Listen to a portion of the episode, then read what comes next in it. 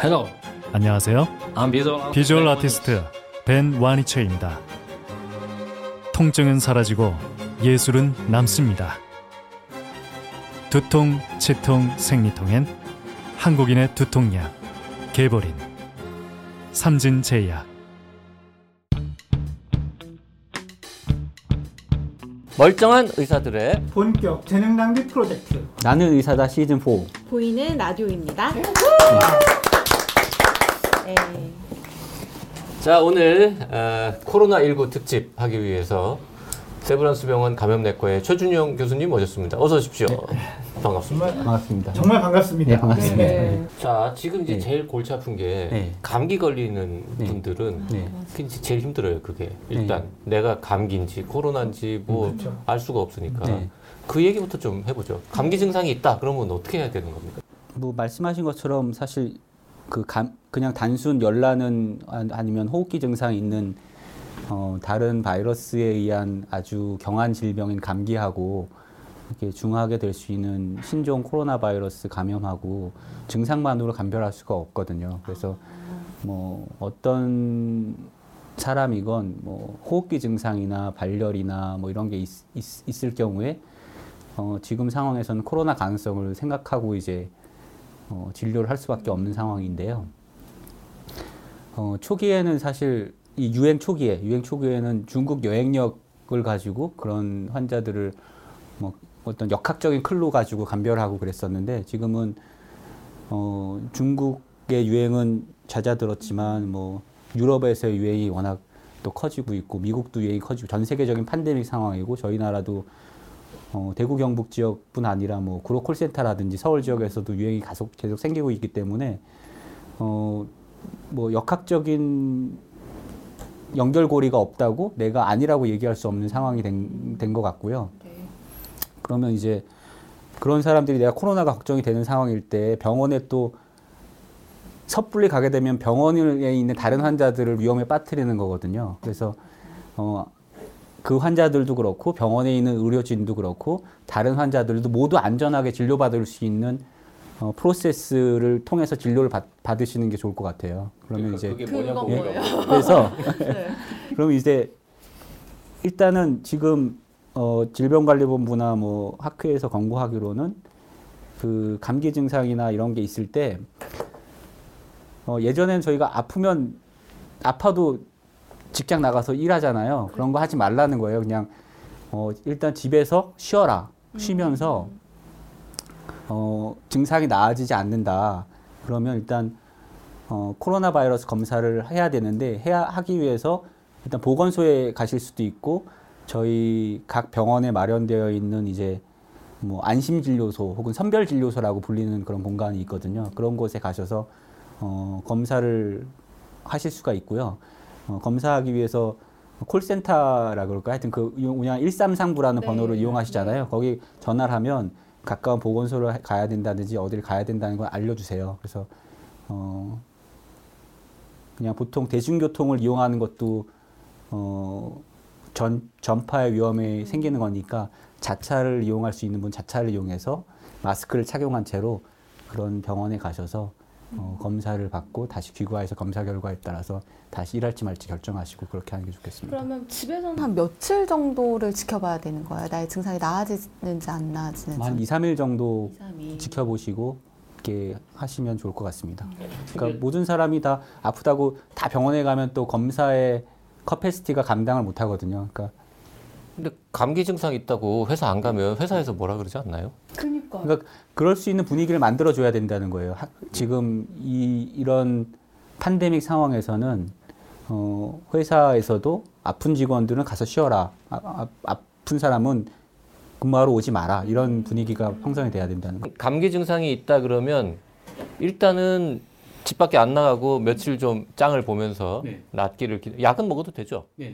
그 감기약 그냥 네, 일반적인 먹으면서 뭐 좀 보면서 3, 4일 동안 좋아지면은 그냥 오케이인 거고 계속된다, 심해진다, 열이 더 난다 그러면 1339 연락해보고 보건소나 선별진료소, 안심, 안내를 안심 받아서 외래 안내를 이런 데. 가서 검사를 해보고 섣불리 아무 보호구 착용 안 하고 병원에 들어가서 막 다니시면 제일 안 좋고요. 아, 갈때 반드시 아, 마스크를 마스크 쓰고 쓰고 쓰시고 손위생을 자- 개인 위생 손위생을 잘 하시고 자기 차로 가셔서 검사를 받고 다시 되돌아가시고 그런 그 이거 좀 아, 구별해 줘봐요. 선별 진료소하고 아까 뭐 안심 외래? 안심 진료 네. 이건 어떻게 다른 거예요? 어떻게 되나요? 맨날 들어도 까먹어요. 선별 진료소하고 안심 외래. 저희 병원 같은 기준으로 말씀을 드리면 어 일단 선별 진료소라는 거는 그 말씀하신 대로 호흡기 증상 발열이나 호흡기 증상이 있는 분들이 와서 어 이분들이 코로나 검사가 필요한지를 판단하고 어 코로나 검사가 필요한 경우에 코로나 바이러스에 대한 검사를 할 수 있는 그런 진료소를 저희가 어 이제 외래 구역하고 응급실 구역하고 저희 병원 어린이 병원이 따로 있는데 어린이 어, 병원에 오는 소아들이 소아 청소년들이 검사하는 세 곳을 운영하고 있거든요. 네, 그런 곳이 이제 어, 흔히 얘기하는 선별 진료소라고 할 수 있겠고요. 그러니까 코로나 바이러스가 어, 의심되는 증상이 있어서 어, 그거에 대한 질, 진료와 검사를 받는 그런 곳이라고 생각하시면 될 것 같아요. 말 그대로 선별하는 곳이라는 거죠. 네. 이 사람이 코로나19 환자인지 아닌지를 선별해 주기 위한 1차 관문이 그렇죠. 그러니까 트리아지 하는 건데 이분이 병원에 그런 사람, 그러니까 코로나 바이러스 환자가 병원에 들어오면 병원이 이제 폐쇄된다거나 병원이 무슨 노출자가 생겨서 의료진도 자가 격리가 된다거나 아니면 뭐 병원에 면역이 떨어져 있는 사람들도 많고 뭐 이식을 받은 사람 저희 병원만에 뭐 만약 하면은 뭐 혈액암 환자도 있고 항암 받은 사람 많잖아요. 그런 사람들이 노출되지 않게 그 환자들 보호하는 게 병원의 역할인데 어, 그런 코로나 바이러스 증상이라고 알려져 있는 그런 증상이 있는 분들은 외부에 저희는 선별 진료소를 마련해 놓고 거기서 진료를 받고 그냥 그 거기서 귀가하시도록 하는 거죠. 병원이 다른 환자나 의료진이 노출이 안 되게.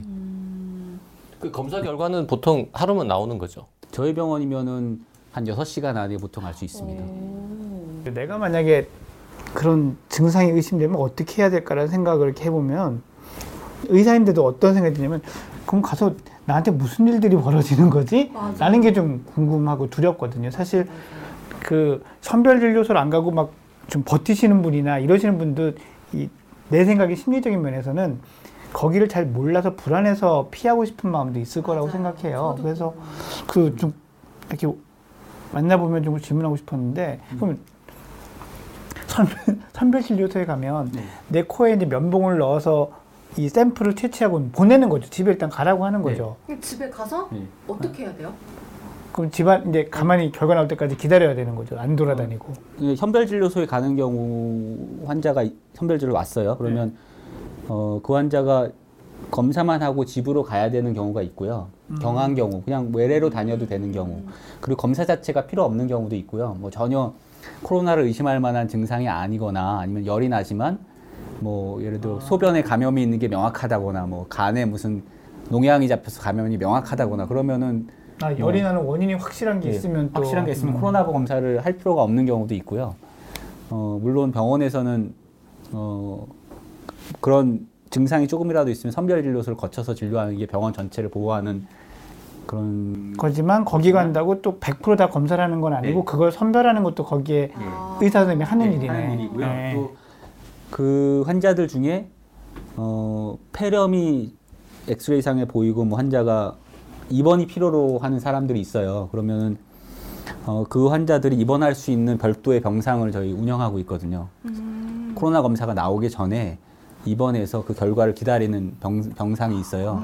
네. 선별 진료소에 가서 피 검사도 하고 기본적인 가슴 흉부 엑스레이도 찍고 하는 거군요. 어, 필요한 경우. 그건, 그건 병원마다 좀 세팅이 다를 것 같아요. 어 느 정도의 검사가 가능한 세팅인지를 병원이 네, 해놓고 거기서 기, 본적인 선별을 해서 입원이 필요하면은 그 결과가 나오기 전까지 별도의- 어떤 해당 병동 입원을 할 수가 있어요. 그럼 결과가 나올 때까지는 거기서 한 6시간 정도는 기다리고 계셔야 되는 거네요. 그쵸. 하루 정도는 음. 입원해 있고 그 다음 날 뭐 이제 결과지를 보고 음성이다 그러면 이제 퇴원을 하시면 되는 거고. 음성이면은 이 사람은 입원이. 필요한 상황이니까 입원한 거잖아요. 근데 아. 음성인데 입원이 필요하면 가벼우면 면봉 검사만 하고 집에 가시고 가는데 어, 코로나 여부를 떠나서 입원 치료가 필요한 필요하면, 정도의 환자분은 아. 신체 상태 별도의 공간에다가 격리시켜서 한 검사 나올 때까지 기다렸다가. 격리하는 아. 그 병동이 있고 거기서 아. 거기에서 아. 코로나가 양성이 나오면 코로나 병동으로 가고 코로나 음성이면 일반 병동으로 일반 가고 병동으로 이렇게 된다는 거죠. 저희가 지금 뭐 이렇게 안심 진료소, 선별 진료소, 뭐 폐렴 선제 격리 병동 이런 걸 운영한 지 한 달 반 넘었지만 네. 지금까지 그렇게 폐렴 선제 격리 병동으로 말- 아까 말씀드린 그 병동에 입원해서 코로나 바이러스가 확진된 사례는 없었어요. 사실. 음, 다행히. 예. 지금 있는 저희 네 명의 환자들은 어 저희 뭐 다른 뭐 의료원 김천 의료원, 안동 의료원, 원주 의료원 이런 곳에서 전원된 환자들이에요. 중하 중하기 때문에. 더 궁금한 게 퇴원하는 기준, 그러니까 격리 해제가 되는 기준 이게 어떻게 되는 건지 되게 궁금해요. 진짜로 퇴원했어요라는 이야기를 듣는 게 되게 오래된 느낌이 자꾸 들거든요. 그래서 그 기준을 좀 명확히 설명해 주시면 도움이 될 퇴원과 것 격리 같아요. 해제는 뭐가 네, 다르냐? 뭐가 다른가? 음. 어떤 기준으로 하고 차이가 뭐냐 네. 뭐 이런 어, 일단 격리 해제 기준은 제가 알기로는 그 임상 증상이 좋아지고 임상 증상이 좋아졌다는 거는 해열제 없이도 열이 전혀 없는 그런 상태를 이야기하는 것 같고요. 어, 그리고 PCR 검사에서 24시간 간격으로 2회 연속 음성이 나왔을 때 어, 격리 해제하는 걸로 알고 있어요. 격리 해제. 예, 음. 격리 해제라는 건 이제 뭐그 일상생활 해도 일상생활 된다는 해도 뜻이죠. 된다는 뜻이죠. 네. 음, 퇴원은요? 퇴원 퇴원 퇴원과 격리해제 어찌 보면 비슷한 건데 지금 코로나 환 바이러스 감염되신 분들은 예전에는 병원에 다 입원해 있었고요. 지금은 생활치료센터라는 걸 만들었어요. 그래서 병원에서는 임상적으로 다 좋아지면 퇴원을 할수 있다라고 판단하면 퇴원을 할 수가 있는데 집으로 자가 격리를 하시거나 아니면은 생활치료센터 같은 데에서 격리를 유지하시다가 아. 격리 해제 기준이 되면 이제 격리가 완전 해제되는 그런 식으로 가는 것 같아요. 아 그러면은 먼저네요, 그러면. 그러니까는 어, 증상이 경미하면 아예 병원에 입원 안 하고 그냥 생활치료센터로 가시는 분들도 네, 있고 그분들은 격리 해제가 되는 거고 네. 조금 증상이 심해서 병원에 입원하셨던 분들 중에서 증상이 좋아지고 PCR이 두 번 음성이 나오면 PCR 두 번 음성 나오기 전에 증상이 좋아지면 네. 퇴원은 할 수 있는데 격리 해제는 안. 되는 거고요. 아, 그러니까 퇴원을 하- 한다는 뜻이 네. 집에 가서 격리되거나 아니면 생활치료센터에 생활치료센터 가는 거 치료소의 센터 보통은 집보다는 생활치료센터에 가실 수밖에 없죠. 집에 가면 서로. 힘드니까 예. 그런 다음에 아까 격리 해제 기준에 맞게 되면 네. 그때서야 해제가 네. 풀리는 네. 거예요. 근데 병원에서 바로 퇴원하시는 분들도 있고요. 병원에서 증상 좋아지고 PCR 음성을 다 끝까지 확인하고 퇴원하시는 아, 분들도 있고요. 있고. 네, 근데 병원이 저희 병원 같은 경우도 뭐 새로운 환자를 받아야 되는데 어, 기존 환자가 다 좋아지셨는데 어, 퇴원이 안 돼서 못 받으면 그 환자를 생활치료센터로 보내고 어. 새로운 환자를 받을 수도 있고 그런 상황 같아요. 에, 치료제 관련 얘기를 집중적으로 좀 나눠보려고 합니다. 그 알려진 항바이러스제가 보통 우리 네 가지 얘기하던데 그거 하나하나 좀 설명을 해볼까요? 뭐부터 할까요? 렘데시비르? 이거는 뭐 하는 약입니까 원래? 어, 렘데시비어는 그 길리아드라는 제약회사에서 원래 에, 에볼라 바이 에볼라 치료제로 개발된 약이었고요. 네. 어, 에볼라 치료제로 어느 정도 1상 2상 이런 것들을 거쳤기 때문에 뭐 그런 약력학, 약동학 이런 것들이 좀잘 어, 알고 있는 그런 약으로 알고 있는데 어, 이 약이 코로나 바이러스의 기전상 어, 잘 들을 거라고 예상이 들어서 그 약을 이제 지금 있는 후보 약들 중에서 제일 어, 전문가들이 생각할 때 제일 가능성이 높은 약으로 생각하고 있고요. 그래서 미국에서 코로나 바이러스 첫 번째 케이스에 대해서 어, 뉴잉글랜드 저널에서 이제 case report를 발표한 걸 보면 미국에서도 그 환자한테 렘데시비어를 썼더라고요. 우리나라에는 렘데시비어 지금 안 쓰고 있죠? 못 쓰고 있는 거죠? 임상 시험으로는 들어와 있어요. 근데 임상 시험 어, 에 참여 기관들이 몇 기관이 있는데 그 기관들은 지금 사용을 세 개밖에 안 되죠. 할 수. 있는 걸로 알고 있어요. 근데 그 기관 임상- 아니면은 예, 어, 약이 없어서 못 쓰고 임상. 시험 목적으로만 들어와 있습니다. 그왜 네. 식약처 같은 데서 긴급 사용 승인 음. 가- 신청 같은 걸 하면 네. 임상 시험 중인 약을 쓸 수 있는 걸로 알고 있는데 음. 렘데시비르 같은 경우에는 그런 거에 해당되는 대상은 아닌 건가요? 저도 뭐 이런 렘데시비르 사용이 가능한지를 길리아드 쪽이랑 음. 몇번 컨택을 해봤는데 지금은 뭐 중국이든 뭐 여러 나라에서 워낙 그 요구가 많은데 그것들을 자기들이 지금은 딱 더 허가해주기는 어려운 상황이라고 하더라고요. 식약처 문제가 아니라 네. 약 자체가 없는 거예요 음. 한국에. 공급이 딸리는 네. 거군요. 워낙 수요가 많아서. 지금 딱 세 개 기관에서만 임상 시험 하는 걸로 되어 있고 네. 그 실제로 현장에서 제일 많이 쓰는 거는 칼레트라라는 약입니까 그러면? 네, 칼레트라라는 약을 제일 많이 쓰는 것 같고 그 밖에 뭐 말라리아 치료제로 알려져 있는 하이드록시 클로로킨 같은 네. 약을 많이 쓰시는 것 같아요. 칼레트라는 네. 원래 에이즈 네, 칼레트라는 치료제로 에이즈 치료제 개발된 약인데 네. 그 지금 쓰는데 꽤 효과가 있는 걸로 알려져 있죠. 이제 칼레트라의 효과에 대해서는 사실 뭐 다른 약도 마찬가지예요. 렘데시비르도 네. 그렇고 칼레트라도 그렇고 클로로킨도 그렇고 딱 입증됐다고는 얘기할 수 있는 약은 없거든요. 지금 그냥 이런 약이 가능성이 있다라고 생각할 뿐이지 아직 근거 수준이 높게 이 약은 효과 있다라고 입증되지는 않았어요. 그러니까 치료제가 없으니까 아쉬운 대로 이- 다른 바이러스 치료제를 그냥 이것저것 써보는 단계인 거죠. 예, 그 드럭 리포지셔닝이라 그러는데 이제 다른 약, 다른 치료를 위해서 개발된 약을 지금 새로 개발된 약이 없으니까 어, 뭐 어떤 무슨 모델링이나 이런 테스트를 거쳐서 이 약이 여기 효과 있을 거다라고 그 실험실적인 데이터를 가지고 그냥 옮겨서 써보는 거죠. 그래서, 그래서 칼레트라도 에이즈 치료제 중에 하나인데 그 기전상 이 바이러스 증식에 관여하는 그 효소를 inhibition하는 약이거든요. 그래서 칼레트라도 이, 야- 이 치료했으면 좋겠다라고 생각이 들어서 그리고 기존에 과거에 유행했던 코로나 바이러스 사스라든지 뭐 메르스 때 칼레트라를 써서 효과가 있었다라는 사례 보고들이 있었거든요. 어. 그리고 후향적인 소규모 연구들이 있었어요. 그걸 근거로 칼레트라를 어, 중국 유행 때 이제 쓰게 됐는데 음, 이번 신종 코로나에 어, 유효성을 입증하지 못했습니다. 유의미한 네. 효과가 있었던 건 아니 아니네요. 칼레트라는 그렇게 효과가 없다고 결과가 나오고 있고 렘데시비어는 한국에 안 들어와 있고 클로로퀸 치료 이거는 이거는 효과가 어느 정도? 그것도 마찬가지예요. 그러니까 클로로킨도 그렇고 렘데시비어도 그렇고 뭐 칼레트라 다 마찬가지인데 다 이거는 확실히 효과가 있다고 지- 증명됐다라는 약들은 아니고 이제 실험실적으로 그리고 뭐 아니면 렘데시비어 같은 경우에는 뭐 뭐한 1, 2상 정도에서 네. 어, 효과가 어느 정도 있을 거다라고 생각이 드는 약이지만 다 기전상은 효과가 있을 것 같지만 네. 어, 임상 clinical trial이죠, 맞아요. 거기서 어, 완전히 증명되진 않았어요. 하이드록시클로킨은 칼레트라보다도 오히려 근거가 좀 더 약해요, 제가 알기로. 그 아비간이라는 일본 약은 어떻습니까? 경험이 있으신가요? 아비가는 국내에 안 들어와 있고요. 그거는 인플루엔자 치료제로 개발된 약이긴 하지만은 또 여러 가지 그런 RNA 바이러스들에 들을 수 있는 그런 기전상 그럴 수 있는 약으로 알고 있는데 이것도 뭐 이런 신종 코로나 바이러스 감염에 어, 확실히 듣는다라는 근거는 없어요. 어쨌든 의사 입장에서는 진짜 난감하겠습니다. 쓸 수 있는 약이 그 없는 쓸 약이. 없죠. 그야말로 야- 약이 없는 상황이니까. 네. 항바이러스제로 확실하게 쓸 수 있는 약은 없어요. 항생제 같은 거를 막 쓰진 않습니까 혹시? 이건 바이러스 감염이니까 항생제는 효과는 당연히 없는 거고요. 아예 안 쓰고? 근데 아니 그래도 뭐 혹시라도 해가지고 써본다거나 뭐 이러진 않아요. 뭐 인플루엔자도 인플루엔자 걸리고 나서 인플루엔자 폐렴으로도 돌아가실 수 있지만 네.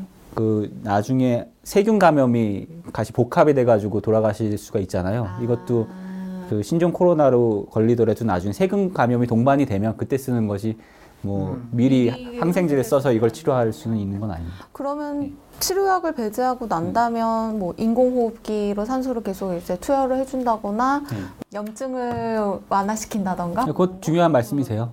지금 그뭐 정확한 말씀을 어찌 보면 하신 거예요. 염증을 가라앉히는 스테로이드라는 약을 또 쓰는 거를 여러 아마 보시는 의사들은 다 고려하고 있을 거고요. 저희도 어 지금 저희가 본 오늘 입원하는 환자 빼고 세 명 환자들이 지금 조금씩은 다 좋아지고 계시거든요. 두 명은 인공호흡기 달고 계시고 한 분은 인공호흡기 안 달고 치료를 어, 했었는데 인공호흡기 안 달고 치료한 분은 다 좋아지셨고요.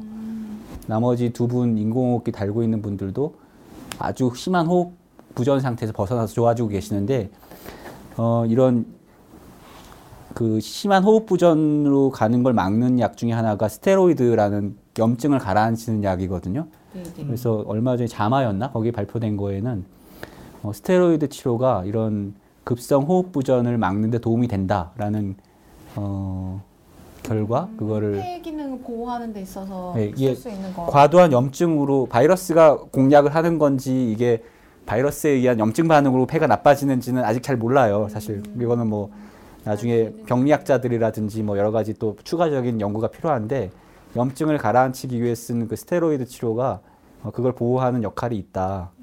그런 논문을 또 냈었어요. 그 비스테로이드성 소염 진통제 네. 그런 것도 씁니까? 어, 그런 급성 호흡 부전을 막기 위해서 비스테로이드성 소염제를 쓰지는 않고요. 그거는 뭐 해열 목적으로 어, 스- 경한 경증 환자에서 열을 떨어뜨릴 목적으로 사용할 수는 있겠는데 그게 또 얼마 전에 WHO에서 맞아요. 그런 이부프로펜을 쓰지 마라 이런 네. 권고를 했더라고요. 그런 권고를 내릴 때 근거 수준이 높은 게 있고 낮은 게 있고 뭐 음. 어떤 전문가 네. 오피니언인 그 의견인 경우도 있고 그런 어, 수준이 다를 것 있죠. 다를 것 같은데요. 그거는 근거 수준이 높은 권고는 아닌 것 같아요. 그냥 어. 전문가들 생각에 기전상 뭐 요러 요런 우려점이 있기 때문에 그런 걸 권고하지 않았을까 싶은데 이부프로펜이건 타이레놀이건 저희 흔히 쓰는 약이고 네. 어, 뭐 타이레놀도 어떤 부작용들이 있을 수 있고 이부프로펜도 뭐 신독성이라든지 뭐 이런 부작용들이 있을 수 있는 약이어서 네. 둘다 뭐 100% 안전하고 좋은 약은 없을 것 같은데요.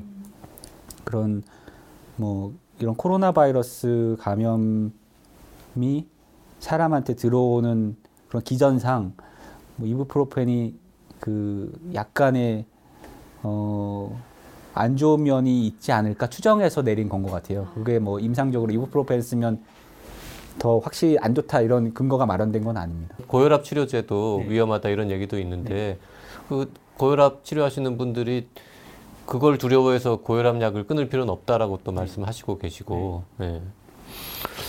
그러면 결국 네 가지 치료제가 지금 시도되고 있지만 우리나라에는 쓸 수 있는 게 기껏해야 두 가지밖에 없고 둘 다 딱히 효과는 증명된 거 없고 항바이러스제로서는 뭐 확실한 약은 없어요. 이제 그리고 뭐 항생제는 계열이 다르니까 안 쓰고 스테로이드 조금 써볼 수 있고 그것도 염증을 막기 네. 위해 이제 바이러스를 어떻게 하기 위한 거는 그러면. 그냥 산소 공급하고 인공호흡기 하고 정 필요하면 뭐 에크모라는 장치까지 쓰면서 음, 폐를 이제 치료하는 환자를 계속 support 해주고 환자가 스스로 바이러스를 물리치기를 기다리는 뭐 이런 수준인 거죠 지금.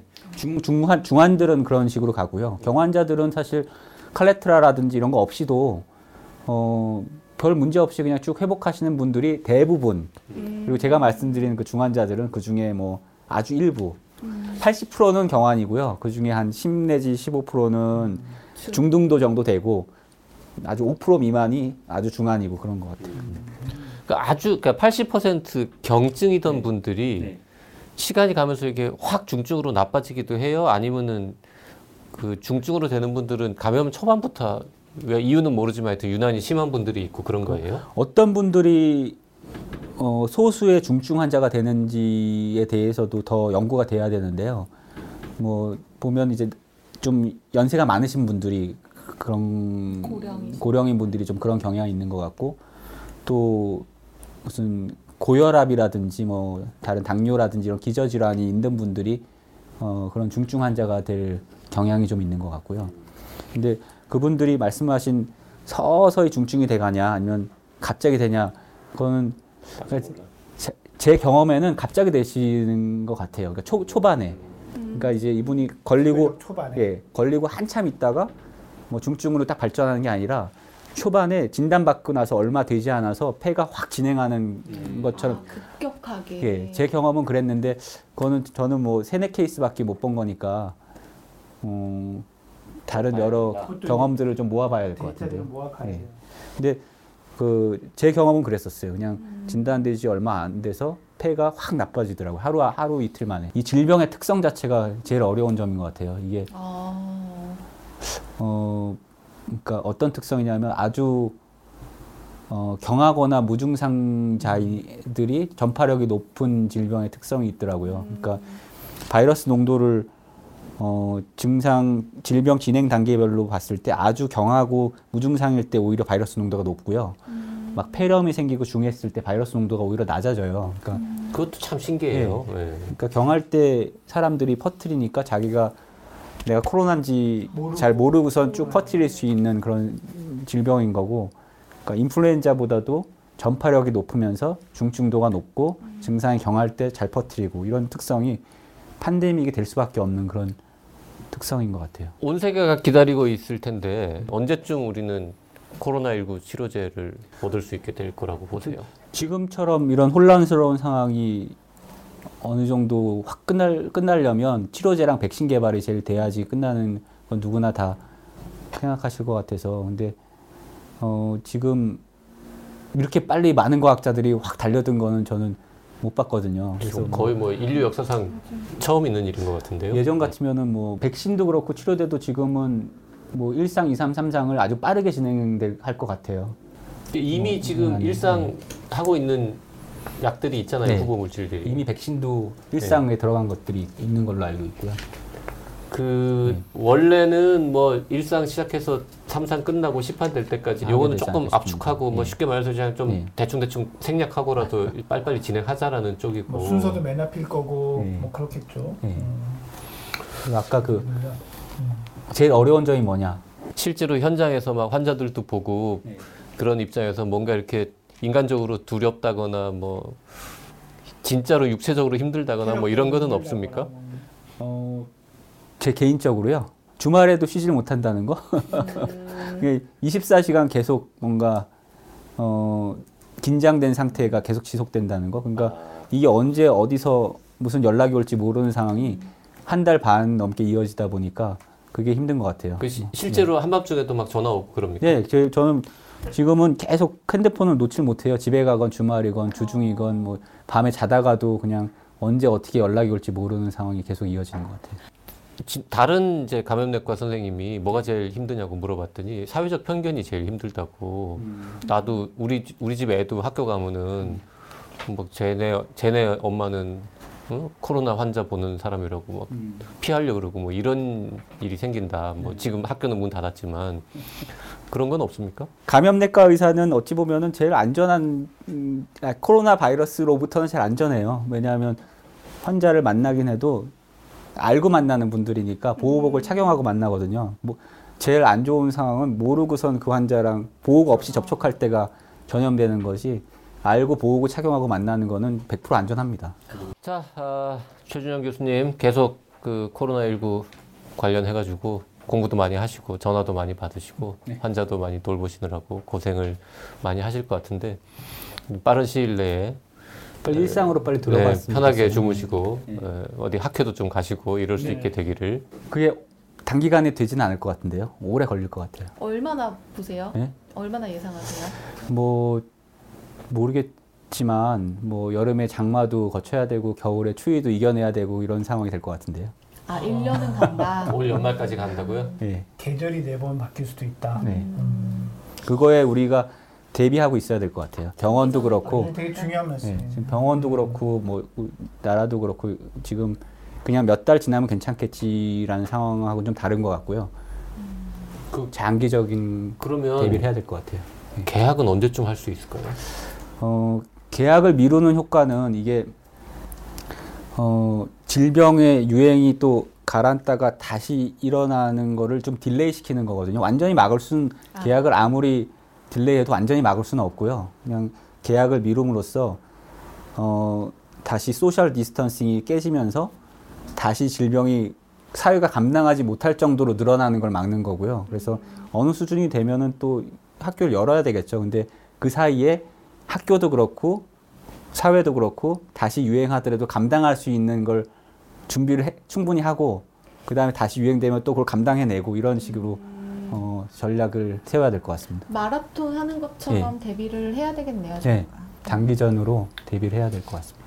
다음 시간에는 어, 아주 그 자잘한 질문들 네. 그리고 저희 그 시청자분들이 미리 보내주신 질문이 있어요. 네. 최 교수님 오신다고 궁금한 거 있으면 물어보세요 그랬더니 막 질문이 올라와 있거든요. 그것들을 좀 해결해 보는 걸 한 편만 더 해보도록 하겠습니다. 오늘은 여기까지 하죠.